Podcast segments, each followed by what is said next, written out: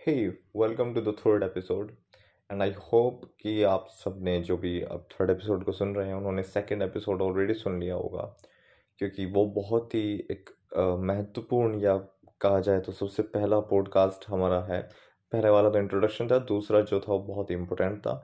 तीसरा ये जो पॉडकास्ट हम रिकॉर्ड करने वाले हैं, ये बेसिकली उन क्वेश्चंस का आंसर है जो अक्सर लोग मुझसे पूछते हैं।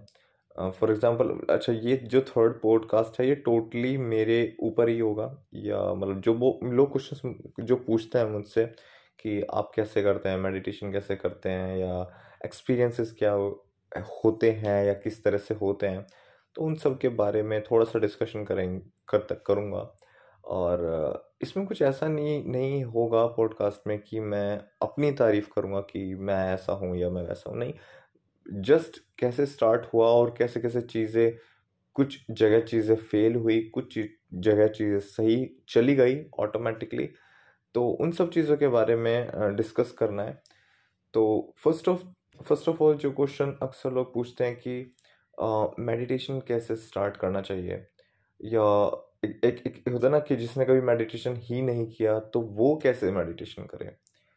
आ, तो एक ना बहुत एक एक जैप एक जैपनीज टेक्निक है जो बहुत ही काइंड ऑफ़ हमें कहना चाहिए कि उसमें माइंड का इतना uh, वो नहीं आता जैसे हम आँख बंद करके मेडिटेशन करते हैं ध्यान लगाते हैं। ये बहुत ही फ़िज़िकल टेक्निक है। इसमें जस्ट वो क्या करते हैं कि एक कैंडल होती है और कैंडल की फ्लेम को uh, लगातार कॉन्टीन्यूसली देखते रहते हैं लगातार। It's just to increase your focus so एक वो बहुत ही बेसिक मेडिटेशन है। अब उस उस टाइम में, उस फ्लेम पे फोकस करते हुए थॉट्स भी आ सकते हैं। So that's a different thing लेकिन वो जो एक बेसिक मेडिटेशन है, वो बेसिकली फोकस को बढ़ाने के लिए है ताकि हमारा ध्यान एक ही जगह रहे। अभी थॉट्स की तो बात आ ही नहीं रही है कि मतलब जो भी सोच, विचार कर रहे हो, वो उन्हें कैसे हटाना है? अभी तो सिर्फ़ यह है कि एक जगह केंद्रित कैसे होना है? जैसे अर्जुन ने उस चिड़िया की आँख पे किया था तो इस तरह से आपको फ्लेम पर पूरा ध्यान लगा देना है। ये बहुत ही बेसिक मेडिटेशन होता है। और उसके बाद जो दूसरा दूसरा मेडिटेशन मतलब मेरे को कहना चाहिए कि थोड़ा जो अपग्रेड हो जाता है मेडिटेशन में तो वो होता है कि हम खुद को जब महसूस करने लगते हैं। अभी मैं चक्रवालों की बात नहीं करूँगा बहुत आगे की चीज़ है, लेकिन इसके बाद जो मैंने किया मुझे नहीं पता कि इसके बाद क्या होता होगा या किस तरह से स्टार्ट करते होंगे। मैं वो बताने वाला हूँ कि जिस तरह से मैंने किया। जैसे फ्लेम वाला था तो फ्लेम वाला जो मेडिटेशन था वो इतना बेसिक था कि मैंने एलेवेंथ ट्वेल्थ के टाइम में मतलब बहुत आ, शायद दो तीन दो तीन बार उसको प्रैक्टिस किया लेकिन मेरे को लगा कि यार ये बहुत बेसिक है कुछ अच्छा चाहिए। तो तब से मैंने ब्रीदिंग वाला शुरू कर दिया। आ, मुझे स्टार्टिंग में आ, कोई रिसोर्स नहीं मिला कि मैं समझ सकूँ या पढ़ सकूँ कि कैसे होता है मेडिटेशन मुझे बस लगा कि आँख बंद करके शायद थॉट्स को नहीं सोचना होता। लेकिन वो कुछ ऐसा सीन था कि मैं कंट्रोल करने लगा था दबाने लगा था अपने विचारों को। वो सही नहीं होता। दबाना किसी भी चीज़ को वो सही नहीं रहता। आगे हम इस इसी टॉपिक पे एक और बात करेंगे वो आगे की बात है। तो जो दूसरा मेडिटेशन है, वो है अपनी सांस पे ध्यान लगाना या उस पर फोकस करना।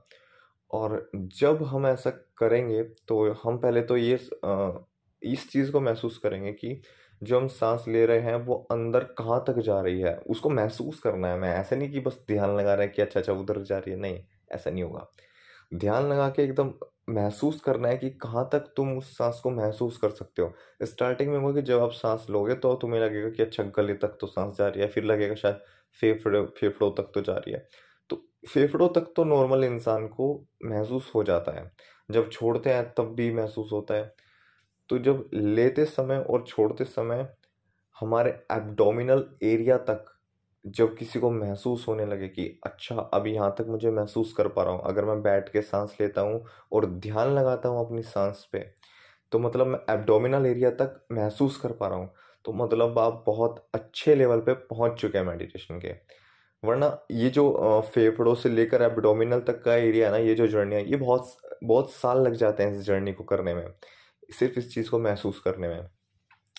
इसी चीज़ को महसूस करने के अंतराल में बहुत सारे अलग एक्सपीरियंसेस होंगे जैसे कि जब आँख बंद करके इस चीज़ को महसूस करते हैं तो आ, वैसे जैसे ही हम आँख बंद कर लेते हैं तो सब कुछ ब्लैक ब्लैक हो जाता है लेकिन सबके लिए ब्लैक नहीं होता।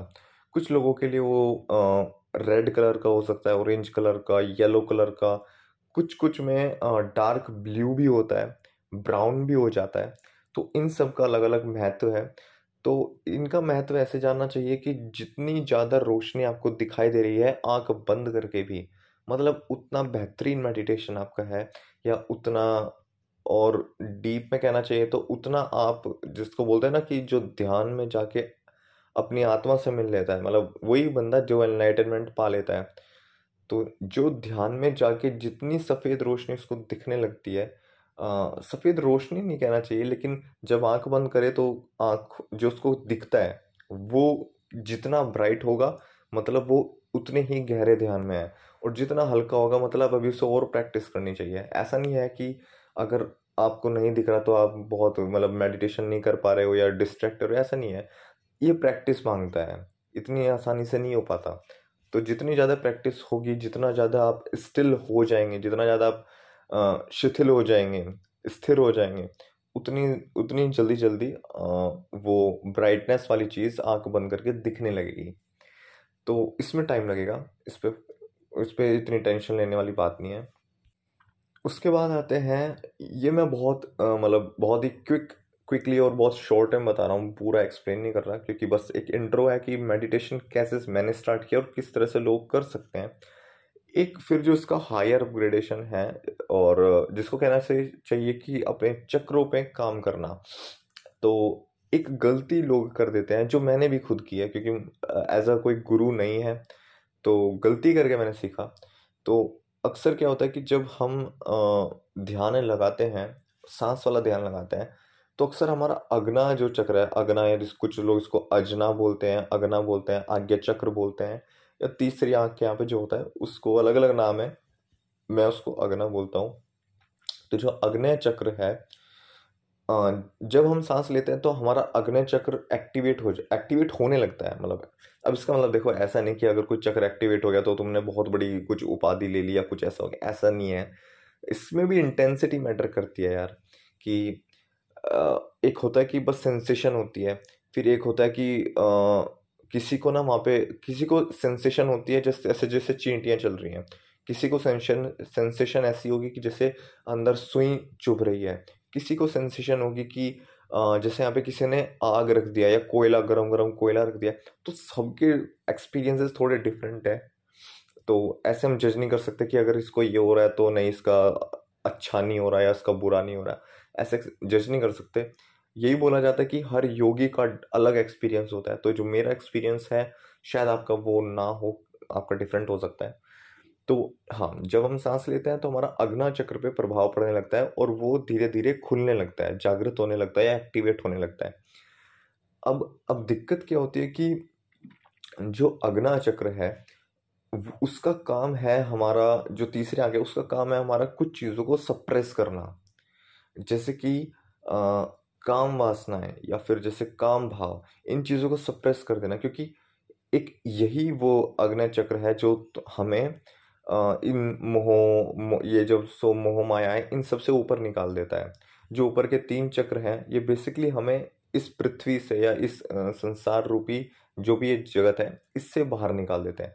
और जो नीचे के तीन चक्र हैं, वो हमें यहीं से जोड़ के रखते हैं। जैसे स्वादिष्टांत हो गया और मणिपुर का हो गया। और जो बीच का चक्र है, वो उसका जो शेप होता है, वो एक कहना चाहिए जैसे षटकोण होता है, ऐसे षटकोण शेप का होता है, जैसे स्टार भी देखा होगा किसी ने यंत्र में, ऐसे शेप का होता है और वो हमें जोड़ के रखता है। ना हमें एकदम बाहर निकलने देता है और ना हमें पृथ्वी से ही पूरा रहने देता है तो ये हमें जोड़ के रखता है। तो जो अग्नि चक्र होता है, वो हमें मोह माया इन सबसे परे ले जाता है। और वो परे कैसे ले जाता है? वो जितने भी हमारे अंदर इच्छाएँ हैं। अब भले ही वो मेटेरियलिस्टिक इच्छा हो या काम वासना की इच्छा हो वो उन सबको ख़त्म कर देता है और ख़त्म इन द सेंस वो सप्रेस कर देता है वास्तव में तो। आ, क्योंकि सही मायने में देखा जाए तो मनुष्य अपनी इच्छाएँ या वासना को ख़त्म नहीं कर सकता वो सिर्फ़ उन्हें डायरेक्शंस दे सकता है। आ, अगर मैं एक एग्जांपल दूँ मे भी शायद कुछ लोग ऑफेंड हो सकते हैं लेकिन ये चीज़ शिव पुराण में जब हम पढ़ते हैं तो ये चीज़ शिव जी ने भी किया कि उन्होंने हमेशा अपनी वासना को दबा के रखा है। उन्होंने ऐसा नहीं बोला कि मैंने अपनी वासना ही ख़त्म कर दी है, क्योंकि यदि शिव अपनी वासना ख़त्म कर देंगे, वासना का ख़त्म हो जाना मतलब काम भाव ही ख़त्म हो जाना। यदि शिव के अंदर से काम भाव ख़त्म हो जाता है तो संसार में हर व्यक्ति के अंदर से काम भाव ख़त्म हो जाएगा और ये जो मैथुनी सृष्टि है मतलब जो लोग सेक्स करके जो सृष्टि बनती जा रही है ये नहीं होगी फिर। आ, और ऐसा क्यों? मतलब ऐसा क्यों है कि अगर उनके अंदर काम भाव नहीं होगा तो हमारे अंदर क्यों नहीं होगा? एक वर्णन आता है इसमें बहुत बेहतरीन शिव पुराण में कि जब जब महादेव हिमाचल जाता है हिमाचल पर्वत पे जाते हैं और और वहाँ पे उनका मन होता है मैं कि अब मैं यहाँ पे तपस्या करूँगा और पार्वती भी वहीं रहती हैं क्योंकि हिमाचल की पुत्री हैं पार्वती। तब पार्वती जी आती हैं उनके पास की और तब तक उनकी शादी नहीं हुई थी बस पार्वती भक्त थी उनकी। तब जो वो शिव जी के पास आती हैं और उनसे बोलते हैं कि मैं आपकी सेवा करूँगी आप तपस्या करते रहिए मैं सेवा करूँगी लेकिन शिव जी मना कर देते हैं। वो कहते हैं कि जब मैं तपस्या करूँगा जब मैं ध्यान में आऊँगा मुझे किसी भी स्त्री का सानिध्य नहीं चाहिए मतलब मुझे आ, अपने आसपास भी कोई स्त्री नहीं चाहिए। तो बोलते हैं कि आप तो योगी हैं आपको इनसे क्या दिक्कत है? तब शिव जी सोचिए, खुद शिव भगवान इस बात को बोल रहे हैं। तो वो कहते हैं कि, भले ही मैं योगी हूँ, लेकिन एक स्त्री का सानिध्य अगर तुम्हारे साथ रहता है तो वो तुम्हारे अंदर काम भाव जागृत कर देता है। और मेरे अंदर अगर यदि काम भाव जागृत हो गया, और यदि मुझमें वासनाएँ आ गई तो जितने भी ऋषि मुनि हैं, इन सब के अंदर वासनाएँ आ जाएँगी। और अगर ऋषियों के अंदर इतनी वासनाएँ आ गई तो वो जो यज्ञ कर रहे हैं, वो नहीं करेंगे। वो जितने भी पुण्य कर्म करते हैं, जिनकी वजह से सृष्टियाँ चल रही है, ये जो संत, ऋषि मुनि, इन, इनकी वजह से ये जो जिनको बोलते हैं हम सिद्ध आत्माएँ जो एक डायमेंशन से दूसरे डायमेंशन तक भी कांटेक्ट कर लेती हैं, सिर्फ़ अपने मेडिटेशन से। तो ये जो लोग हैं, अगर इनके अंदर वासनाएँ आ गई तो समझो उस दिन सृष्टि खत्म हो जाएगी। क्योंकि अगर हम देखें ना, अगर वास्तव में देखा जाए तो युग, एक युग से हम दूसरे युग में ट्रांसफ़र कैसे हो रहे हैं? ये तभी हो रहे हैं कि जब एक युग में एक सेक्सुअलिटी का लेवल थोड़ा ज़्यादा हो गया तो अब उसका, अब उसको अलग युग में डाल दिया गया। जैसे सतयुग हुआ, सतयुग में जैसे ही लोगों के अंदर लोभ आ गया। पता है, सतयुग में लोग घरों में नहीं रहते थे, जंगलों में रहते थे। और मतलब इसका वर्णन मैं मैं ऐसा नहीं, ऐसे झूठ बोल रहा हूँ या कुछ भी ऐसे फेंक रहा हूँ। शिवलिंग पुराण में मैंने रिसेंटली ही पढ़ा है। मतलब पूरा उसमें वर्णन आया सतयुग का और द्वापर का, त्रेता का और कलयुग का। तो उसमें लिखा है कि सतयुग में लोग सब मिलजुल के रहते थे और कोई भी द्वेष भावना नहीं थी और वो सब जंगल में रहते थे क्योंकि उनके अंदर कोई ऐसी भावना ही नहीं थी कि हम घर बनाएँगे या कुछ ऐसा होगा हमारे पास। कोई लालच ही नहीं था। तो वो जंगल में रहते थे अच्छा खाते पीते थे और कोई दिक्कत नहीं थी। फिर जैसे ही उनके अंदर भावनाएँ आई कि नहीं, मैं ऐसे करूँगा, वैसे करूँगा तो जैसे जैसे हमारे अंदर काम इच्छाएँ बढ़ती जाती हैं वैसे वैसे हम युग के बहुत ही गलत पड़ाव की तरफ़ चलते जाते हैं, जहाँ पे युग वो युग खत्म होने को आ जाता है। तो जैसे इंसान के अंदर ये प्रवृत्ति आई, ये काम भाव आया कि मेरे को ये चाहिए, वो चाहिए, सतयुग खत्म हो गया। जैसे ही आगे और बढ़ाए काम भाव, और ख़त्म हो गया तो अब कलयुग आ चुका है तो उसमें काम भाव अपनी सीमा पर है। तो यही शिव जी ने बोला कि यदि मेरे अंदर काम भाव आ जाएगा तो सृष्टि नहीं चल पाएगी। ऋषि मुनि ऋषि मुनि, ये जो मेरे, जितने भी शैव हैं, सबके अंदर काम भाव आ जाएगा। क्योंकि जो वैष्णव है और जो शैव है, वैसे तो डिफरेंस नहीं करना चाहिए इनमें, लेकिन जो शैव है, जो शिव की आराधना करते हैं, उनके अंदर शिव के गुण आ जाते हैं। अगर कोई शिव की भक्ति करता है, पूजा करता है तो उनके अंदर उनके गुण आते हैं, वो बहुत ही शांत हो जाते हैं और किसी से मोह ना रखने वाले मतलब यदि आज फैमिली में उनके साथ कोई व्यक्ति है तो ठीक है, अगर कल नहीं है तो भी कोई बात नहीं। वो समझ जाते हैं इस चीज़ को, जिसको बोलते हैं ना वास्तव में वैरागी, वो सही में वो बन जाते हैं।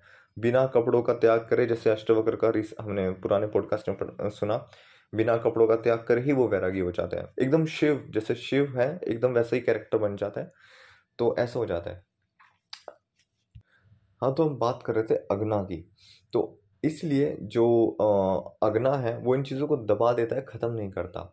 लेकिन जब एक्चुअली क्या होता है कि हमारी नाड़ियाँ होती हैं, जो हम चक्र एक्टिवेट करते हैं तो यदि इन नाड़ियों से एनर्जी होकर ना निकले और या सही मायने में बोला बोला जाए तो इनका एक पाथ होता है जहाँ से एनर्जी फ्लो करती है। तो अगर इन, ये पाथ खुला ना हो और एनर्जी एक ही जगह इकट्ठी हो जाए तो जैसे आप समझते हैं ना कि अगर एक ही जगह एनर्जी इकट्ठी हो जाती है, उसको रास्ता ना मिले तो कुछ टाइम बाद वो बर्स्ट हो जाती है, वो फट जाती है। अब भले ही वो कोई जैसे कुकर हो गया, अगर कुकर कुकर की सिट्टी ना लगे और तो फट जाएगा तो उसको एक पाथ चाहिए अपनी एनर्जी को बाहर रिलीज़ करने का। उसी तरह यदि कोई व्यक्ति अग्ना में मतलब जब ध्यान करता है तो उसकी ना एनर्जी अग्ना में बढ़ती चली जाती है। तो जैसे उसकी एनर्जी अग्ना में बढ़ती चली जाती है और अगर वो उसको पात नहीं देता, एनर्जी को फ्लो कराने का तो वो, वहाँ पे जो एनर्जी सोर्स है, वो सब फट जाएगा। अब फटने से क्या होगा? जितनी भी चीज़ें अग्ना ने दबाई थी मतलब जो तुम्हारे बेनिफिट में थी वो चाहे तुम्हारे मेटेरियलिस्टिक वाली चीज़ें हैं, जैसे काम काम काम भाव मतलब काम भाव का मतलब वासना नहीं, काम भाव का मतलब जितनी भी तुम्हारी इच्छाएँ हैं, काम का मतलब ही इच्छा होती है। तो जितनी भी तुम्हारी इच्छाएँ भले वो वासना हो या मेटेरियलिस्टिक चीज़ें हो या कुछ भी हो डिज़ायर्स हो तो जितनी भी उसने दवाई थी, जब तुम्हारी हेल्प की थी दबाने में, अब वो सारी, अब वहाँ पे वो फटेगी एनर्जी तो वो सारी उखड़ जाएँगे, वो सारी वापस आएँगी। तो ऐसा होगा कि तुम्हें पता भी नहीं चलेगा जब तुम ध्यान मतलब ध्यान हो चुका होगा और शायद जब तुम सो रहे होंगे तो शायद अचानक से ऐसा हो सकता है कि सोते सोते मैं लड़कों का बता सकता हूँ लड़कियों का तो मुझे नहीं पता। तो लड़कों का ऐसा हो सकता है कि अचानक से नाइट फॉल हो जाए। बिना कुछ आ, ऐसा गलत सपना आए मतलब अश्लील सपना आए बिना ऐसा कुछ आए बिना कोई ख्याल आए अचानक से ऐसा हो सकता है कि नाइट फॉल हो जाए। और उस वक्त बड़ा अजीब सा लगता है कि ये कैसे हो गया? मतलब इतने समय से ब्रह्मचर्या का पालन करते आ रहे हैं ध्यान में अचानक से कैसे हो गया? क्योंकि ये ये चीज़ मेरे साथ भी हुई है, क्योंकि मैंने बहुत मतलब मुझे नहीं बताना कि कैसे होता था। फिर मैं समझा अच्छा कि नाड़ियों को नहीं खोला। तब इसका सही उपाय क्या होता है कि हम अपने हम अपने मूलधार चक्र को एक्टिवेट करें, क्योंकि वो सबसे नीचे है। और मूलधार चक्र ही क्यों? क्योंकि मूलधार चक्र से ही हमारी कहना चाहिए स्टार्टिंग हो रही है, उत्पत्ति हो रही है। क्योंकि अगर हम देखा जाए जो एक, जैसे जब औरत प्रेग्नेंट होती है तो सबसे पहले उसमें क्या चीज़ बनती है, जो वो ऑर्गन बनता है, जो जो कि दोनों जेनिटल के बीच का जो टिश्यू आता है मतलब वहाँ से स्टार्टिंग होती है हमारी बनी जो दोनों जेनिटल के बीच में जो एरिया है, वहाँ से हमारी उत्पत्ति होनी शुरू होती है। और वहीं पे मूलधार है मतलब वहीं पे उसी पॉइंट में मूलधार होता है। तो सबसे पहले हमें मूलधार को जागृत करना होता है, क्योंकि वो फ़िज़िकल स्ट्रेंथ है। मूलधारा में फ़िज़िकल स्ट्रेंथ देता है, भूख, प्यास, नींद, इन सब पे कंट्रोल दे देता है। तो सबसे पहले मूलधार तो नीचे से हमें अपन चक्र एक्टिवेट करने शुरू करने होंगे। अब इसके भी कुछ तरीके होते हैं। मैं अब ये ना बहुत यार वास्ट हो जाएगा। अगर मैं ए सी पॉडकास्ट में सिर्फ़ चक्र ही चक्र बताता रहूँगा। तो सिंपल सा है कि सबसे पहले हमें अपनी नाड़ियों का, नाड़ियों को क्लियर करना पड़ेगा। क्लियर इन द सेंस एक एनर्जी पाथ देना पड़ेगा। मूलधार जगाना पड़ेगा स्वादिष्ठान जगाना पड़ेगा, मणिपुर जगाना पड़ेगा, फिर ऐसे ऐसे करके ऊपर चले जाएँगे और तब अग्ना पे फोकस करना है। वरना दिक्कत हो सकती है। इमोशनल डिसबैलेंसेस हो सकते हैं और बीमार भी हो सकते हैं, कभी तो सिर में दर्द भी हो सकता है और जैसे नाइट फॉल होने सेलिबेसी भी ऐसे ही टूट जाएगी।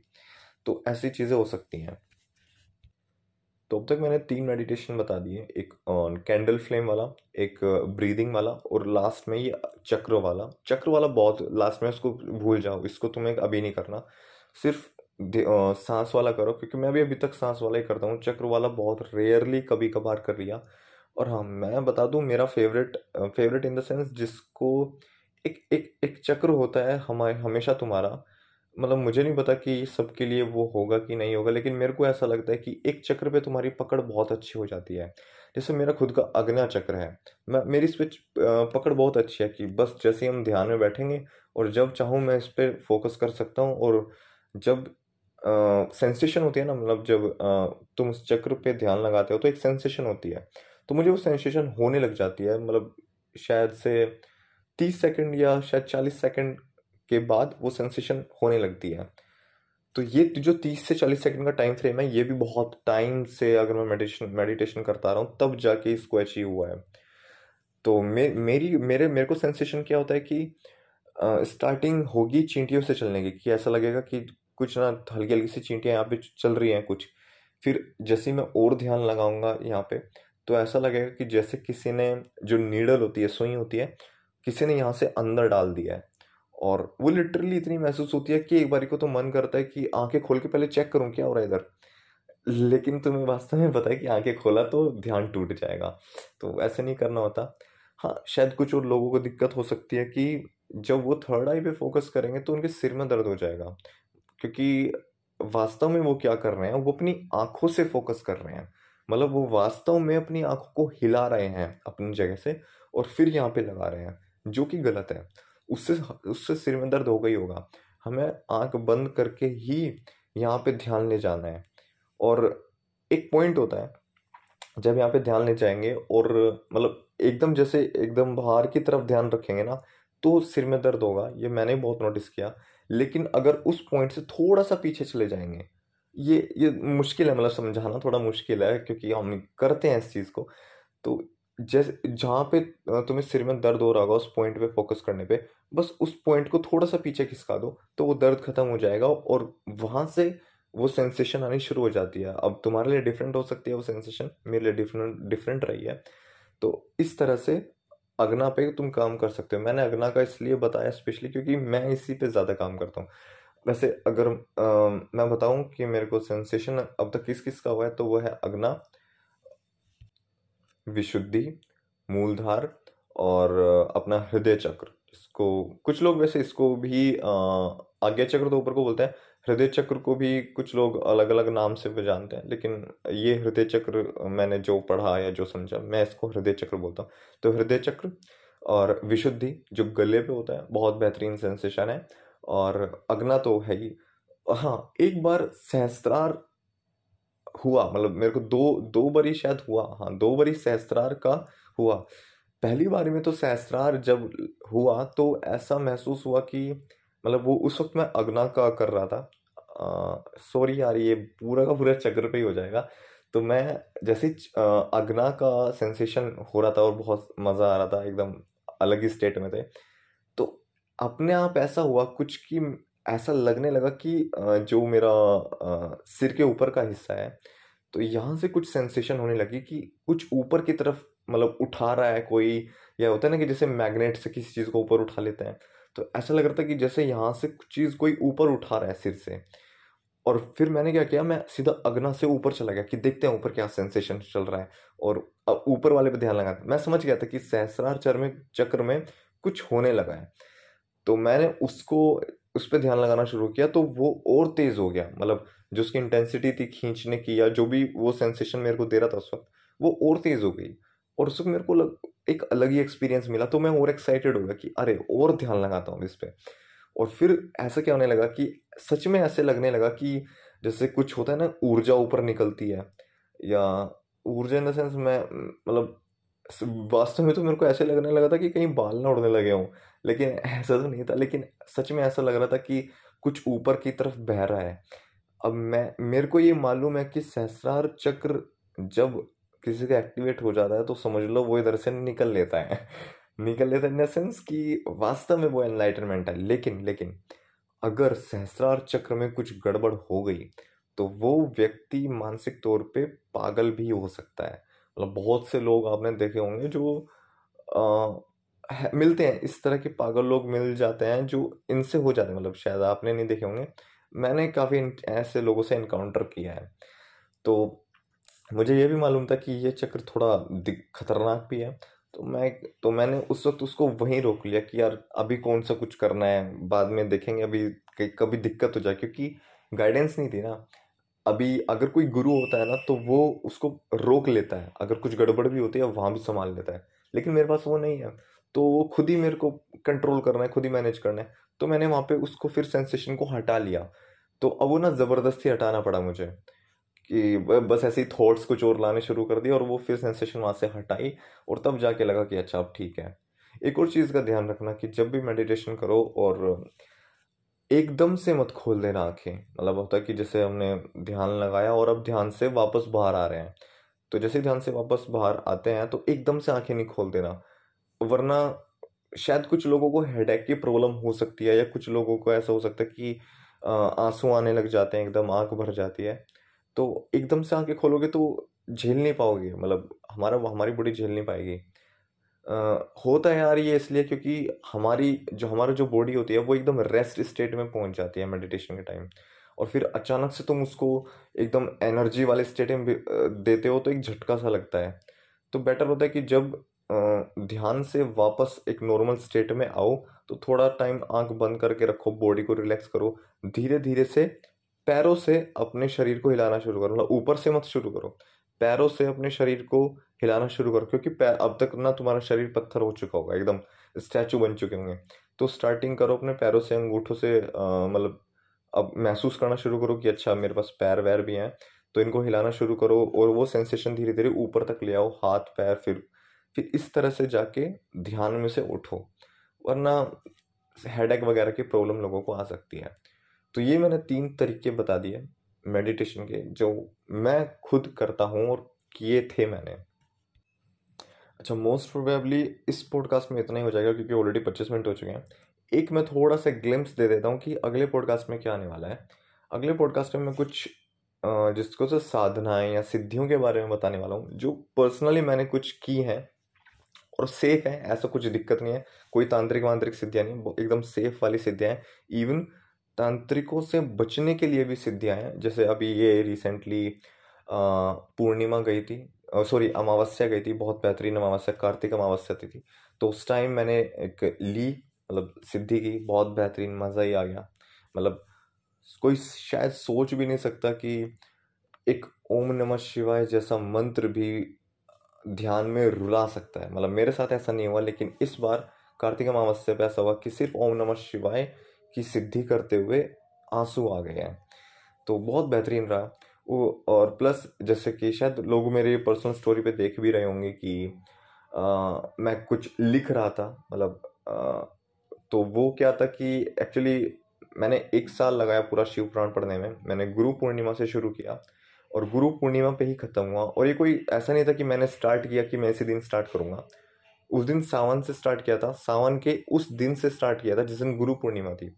और वो कोइंसिडेंस था ऐसा कुछ नहीं था कि उसी दिन से करना था। वो कोइंसिडेंस था कि उस दिन से शुरू हो गया और ये भी कोइंसिडेंस रहा कि उसी दिन ख़त्म हुआ गुरु पूर्णिमा के दिन। और वास्तव में सच में कहूँ तो वो एक साल जिस दिन मैंने शिव पुराण पढ़ी एक साल में पूरी सा, एक सावन से सावन तक पूरा। तो जो जो दिन आए हैं ना मतलब लिटरली यार टचवुड मैंने ऐसे कोइंसिडेंस कभी नहीं देखे और मैं चाहता हूँ कि ऐसा होता रहे। जो हुआ है अच्छा हुआ है और जो होता है होता रहे। मतलब नवरात्रों में जिस देवी का दिन आ रहा है मतलब जैसे नवरात्र शुरू हुए तो शिव पुराण में भी उमा संहिता शुरू हो चुकी है, जो जो कि स्पेशली देवी की ही है। और उसमें अगर स्कंद का पार्ट आ रहा है तो इधर भी स्कंद माता का पार्ट आ चुका है। ऐसे ही बहुत सारे ऐसे किस्से हुए हैं, जैसे कोई दीपदान का पूर्णिमा आती है तो शिव पुराण में भी दीपदान का आ गया। और हालाँकि शिव पुराण ऐसे मतलब साल के उससे हिसाब से नहीं लिखी गई, वो तो पूरा हिस्ट्री लिखा गया है। तो बहुत से ऐसे कोइंसिडेंस हुए हैं। अभी मैं पढ़ रहा हूँ ये श्रीलिंग पुराण। इसमें भी अभी मेरे को कोइंसिडेंस देखने को मिल चुके हैं। अभी जैसे, अभी जो कार्तिक की चंदन में जो एकादशी आती है, वो बहुत ही अच्छी मानी जाती है। लोग स्नान करने जाते हैं उस पर और ये, इसमें विष्णु का बहुत महत्व आता है। तो कहने को तो मैं श्रीलिंग पुराण पढ़ रहा हूँ लेकिन मतलब जिसमें सब कुछ शिव का ही बखान किया गया है। लेकिन उस दिन, जिस दिन एकादशी थी, उस दिन उसमें विष्णु का पूरा आया मतलब पूरा वर्णन जो अध्याय था, वो अध्याय आया था ध्रुव का, जब ध्रुव तपस्या करते हैं और विष्णु जी आते हैं। तो ये बहुत ही मतलब मैं खुद को इसमें लकी समझता हूँ कि ऐसा कोई इंसिडेंट मेरे साथ होता होता है कि जो भी चीज़ें चल रही हैं रिसेंट मतलब जो भी होते हैं, त्यौहार आता है, कोई फेस्टिवल आता है, कोई अच्छा दिन आता है, कोई पूर्णिमा अच्छी आती है तो जो मैं पढ़ रहा हूँ शिवलिंग पुराण या शिव पुराण, उस दिन उसमें भी एग्जैक्ट वही आ जाता है। तो मैं खुद को थोड़ा ब्लेस्ड भी फील करता हूँ कि ऐसा होता है और बहुत सारी चीज़ें हैं। प्लस हाँ अब जो मुद्दे की बात थी वो ये थी कि जैसे मैं शिवपुराण पढ़ रहा था एक साल से तो मुझे क्या करना था कि मेरा बहुत मन था कि मैं मैं भी शिव के लिए कुछ लिखूं, शिव जी के लिए कुछ लिखूं, जैसे कुछ कुछ तो लिखूं मतलब बहुत मन हो गया था मेरा मतलब इसीलिए मैंने शिव पुराण के बाद शिवलिंग पुराण पढ़ी, वरना मेरे मेरे को वराह पुराण पढ़नी थी। लेकिन मैं शिव से बहुत ज़्यादा ही मतलब एक होता है ना डिवोटी हो गया मैं उनका। तो मेरे को उनके लिए कुछ लिखना था, लेकिन पता नहीं क्यों डिले हो रहा था पोस्टपोन हो रहा था, कुछ ना कुछ करके। तो मैं भी समय देख रहा था कि कब अच्छा सही समय आएगा। और अब वो सही समय आ गया। कार्तिक चल रहा है, चंदन चल रही है मतलब कार्तिक में भी चंदन चंदन थोड़ा अच्छा होता है मतलब जब पूर्णिमा की तरफ़ पड़ते हैं। कार्तिक है, जो कि सारे बारह मासों में सबसे उच्च माना जाता है, सबसे श्रेष्ठ माना जाता है कार्तिक। कार्तिक में, कार्तिक की चंदन में जो लास्ट के पाँच दिन होते हैं, उनको भीष्म पंचक बोला जाता है। मतलब इन पाँच दिन में भीष्म ने व्रत किया था, पाँच दिनों में, और तब जाके उनको मुक्ति मिली थी। तो इन पाँच दिनों का बहुत महत्व है। एकादशी से लेके पूर्णिमा तक बहुत महत्वपूर्ण होता है। मतलब ऐसा मानता है कि इसमें अगर कोई योगी योग करता है तो उसका सिद्ध हो जाता है। कोई नई चीज़ पढ़ मतलब नई चीज़ नहीं, अंदर कुछ पढ़ता है, उसका वो भी सिद्ध हो जाता है। तो ये टाइम मिला मुझे। ये भी कोइंसिडेंट था। मेरे ऐसी कोई प्लानिंग नहीं थी। मैंने देखा एकादशी है, अच्छी बात है, कर लेते हैं शुरू। तो मैंने वो शिव स्तुति लिखनी शुरू किया संस्कृत में है पूरी। तो वो लिखनी शुरू की है और कल पूर्णिमा है। कल उसके लास्ट के जैसे हम हनुमान चालीसा में पढ़ते हैं ना स्टार्टिंग में चार पाँच लाइनें आती हैं और फिर पूरी चालीसा शुरू होती है और फिर लास्ट की दो लाइनें आती हैं। तो उस तरह से ऑलमोस्ट पूरी स्तुति खत्म हो चुकी है। बस वो जो लास्ट की दो लाइनें हैं जिसमें हम आ, समर्पण देते हैं कि ये जो भी हमने पढ़ा है अगर इसमें कुछ गलती भूल चूक हो गई है तो इसको माफ़ करें। तो बस वो लिखना बाकी है और ये बहुत ही बेहतरीन कोइंसिडेंट है कि मैंने एकादशी वाले दिन शुरू किया। जिस दिन वो देवोत्थान एकादशी थी जिस दिन देव उठते हैं तो जिस दिन देव उठते हैं उस दिन उस शिव स्तुति को लिखना मैंने शुरू किया। और मेरे को बाद में पता चला कि भीष्म पंचक चल रहा है। मतलब कि ये जो पाँच दिन है, बहुत ही बेहतरीन है। इसमें जो भी चीज़ करेंगे, बहुत बेहतरीन सिद्ध हो जाएगी। तो मैं, मैंने वो, मैं वो लिख रहा हूँ और पाँच दिन ही लगेंगे मेरे को, क्योंकि जो मैंने ना रॉ मटेरियल उस वक्त इकट्ठा किया था तो वो तकरीबन चौबीस पेज का था। तो अब उस चौबीस पेज में से मैंने सब कुछ मतलब निकाला, क्योंकि इसमें मैंने संस्कृत और हिंदी दोनों में लिखा हुआ था। तो अब उसमें से सिर्फ़ मेरे को संस्कृत संस्कृत निकाली तो वो तकरीबन साढ़े पाँच पेज का बन चुका है। आ, वो पूरा छः पेज हो जाएगा क्योंकि लास्ट में अब उसमें बच कुछ बचा है वो लिखना है। तो छः पेज की स्तुति है संस्कृत में और किस तरह की स्तुति बनाई है मतलब रियल यार इसमें मैंने रिसर्च किया अच्छी खासी। तो इसमें जो ये जो स्तुति बनाई है इसमें जो विष्णु जी ने कभी एक हज़ार नाम से प्रार्थना की थी शिव जी की जिसकी वजह से उन्हें चक्र मिला था। तो वो जो हज़ार नाम है, उसमें हर तरह के नाम थे। उसमें सात्विक भी थे, राजसिक भी थे और तामसिक भी थे। क्योंकि तामसिकता की भी विष्णु जी को आवश्यकता थी अपने चक्र में, क्योंकि चक्र करता है संहार, जो कि एक तामसिक क्रिया है। लेकिन मुझे जो स्तुति चाहिए थी, वो ज़्यादातर सात्विक और राजसिक में चाहिए थी। सात्विक इसलिए कि हमारे अंदर अच्छी भावनाएँ रहे और राजसिक इसलिए कि जो भी हमें मतलब जीवन जीने के लिए चाहिए होता है, जैसे धन, एक संपत्ति या कुछ भी घर, जो एक बेसिक नीड होती है राजसिक इसलिए तो जो मैंने स्तुति बनाई है, वो सात्विक और राजसिक में है। तो अब उन हज़ार नामों में से तीन तीन सौ तीन सौ लगभग शायद तीन सौ बीस या तीन सौ छब्बीस के करीब नाम है। वो मैंने उसमें से एक्सट्रैक्ट किए और वो वो नाम है जो मतलब जब कोई उनको पढ़ेगा, मैं उसको पूरा हिंदी में भी लिखूँगा, उसमें टाइम लग जाएगा थोड़ा, हिंदी में भी लिखूँगा तो जब व्यक्ति पढ़ेगा तो समझ आएगा कि जो इन संस्कृत वर्ड को पढ़ लेगा, उनके अंदर वैसा कैरेक्टर आ जाएगा, क्योंकि उसमें बहुत सारे गुण ऐसे हैं। तो विष्णु जी ने जो स्तुति की, वो है। प्लस सूत जी जब स्टार्ट करते हैं शिवपुराण बताना तो वो एक प्रार्थना करते हैं शिव जी की, उसमें मैंने वो भी डाली है। मतलब जो हम स्तुति को स्टार्ट करेंगे, वो सूत जी के शब्द होंगे, जिन्होंने इस पूरे शिव पुराण को बोला है, बताया है। तो उनके वो शब्द हैं पूरे। और विष्णु जी ने जो हज़ार नाम दिए, उसमें से तीन सौ नाम मैंने एक्सट्रैक्ट किए। फिर एक बार क्या हुआ था कि जो देवता थे, उन्होंने शिव जी की स्तुति की थी। और मेरे को याद तो नहीं आ रहा वो कौन सा ओकेशन था मतलब कोई बहुत ही बेहतरीन ओकेशन था। जिसपे, जिसकी वजह से देवताओं ने की और विष्णु जी और शिव जी ने बोला कि जो भी कोई इस स्तुति को पढ़ेगा या सुनाएगा तो ऐसा, उसके साथ ऐसा हो जाएगा, सिर्फ़ एक बार पढ़ने से। तो अब जो लास्ट के जो फ्रेजेज हैं, वो उसमें से आने वाले हैं। बाकी के तो मैंने विष्णु जी के नाम में से निकाल निकाल के सब संस्कृत में कर दिया। अब जो आगे आने वाले हैं, वो जो सभी देवताओं ने शिव जी की स्तुति की है, वो आएँगे। प्लस शिव पुराण में बहुत से ऐसे श्लोक हैं और बहुत से ऐसी चीज़ें मतलब बहुत पावरफुल चीज़ें हैं कि जिनको पढ़ने मात्र से ही उनका रिज़ल्ट दिखने लगता है। तो वो भी चीज़ें मैं एक्सट्रैक्ट करने वाला हूँ। अब मेरे से गलती ये हो गई कि मैंने ना वहाँ पे कोई बुक मार्क नहीं डाला या कोई स्लिप नहीं डाली तो मेरे को वापस से ना खोल खोल के देखना पड़ रहा है कि कहाँ पे था वो। तो वो मैं कर लूँगा, लेकिन ये जो बनने वाली है, ये जो शिव स्तुति बन गई है मतलब मैं जब पढ़ रहा हूँ तो बड़ी भयंकर मतलब बहुत पावरफुल शब्द हैं। एनर्जी भयंकर और सात्विकता तो दे रही दे ही रही है प्लस धन धान्य सब भयंकर दे रही है। और हाँ एक और चीज़ ये तामसिकता से और बचाएगी। मतलब लेकिन ये आपको तामसिक नहीं बनाएगी। मतलब ऐसा नहीं कि आपके पास तामसिक ऊर्जाएँ आ जाएँगी आप मतलब किसी पे कुछ कर सकते हो लेकिन ये आपको तामसिकता से बचा लेगी। मतलब अगर कोई तांत्रिक तुम पे कुछ कर रहा है तो उसका फ़र्क नहीं पड़ेगा तुम पे। आ, प्लस और भी काफ़ी सारी चीज़ें हैं इंट्यूशंस पावर मिलेंगी और मतलब जब तुम मुझसे पढ़ोगे ना, तब समझ जाओगे कि कितनी भयंकर भयंकर पावर मिल रही है कि एक जो स्टोइक होता है, जिससे किसी से मोह नहीं होता, वो मिलेगा। और निरोगी काया होती है जैसे, जिसको जो बीमार नहीं होता, वो मिलेगी। और कभी ना होने वाला मन, ऐसा विचलित मन वो भी वो भी सब हो जाएगा। बहुत बेहतरीन है मतलब बहुत थोड़ा लंबा पॉडकास्ट हो जाएगा, लेकिन बहुत बेहतरीन है। होपफुली मैं उसको जल्दी कंप्लीट कर दूँगा मतलब जो भी बैठ रहा है ना कोइंसिडेंटली वो पूर्णिमा के दिन बैठ रहा है और इस बार ग्रहण आ रहा है पूर्णिमा पे। तो आई थिंक अगर जो लोग लकी हैं और वो इस पॉडकास्ट को आज या कल में सुन लेंगे तो वो कर लें मतलब कुछ ना कुछ तो कर लें। पूर्णिमा है और क्या बोलते हैं, कार्तिक मास की पूर्णिमा है और सबसे बड़ी पूर्णिमा है ये और इस दिन ग्रहण आ रहा है। तो अच्छा होगा उस दिन चंद्रमा की भी करें, क्योंकि जिस ग्रह पे कष्ट होता है, उस ग्रह का पूजन करने से वो ग्रह पे प्रसन्न हो जाता है। तो जब ग्रहण हटता है तो वो अपनी होता है ना कि ये मेरा चहेता है, इसने मेरी दुख में भी मेरा नाम लिया था इसने। तो चंद्र वो काम करता है फिर। चंद्रमा भी यही काम करता है सूर्य भी यही काम करता है। जब सूर्य ग्रहण या चंद्र ग्रहण होता है तो जब अगर इन ग्रहण में इनका पूजन किया जाए तो जब ग्रहण हटता है तो ये तुम पे एक्स्ट्रा कृपा कर लेते हैं कुछ ऐसा समझ लो।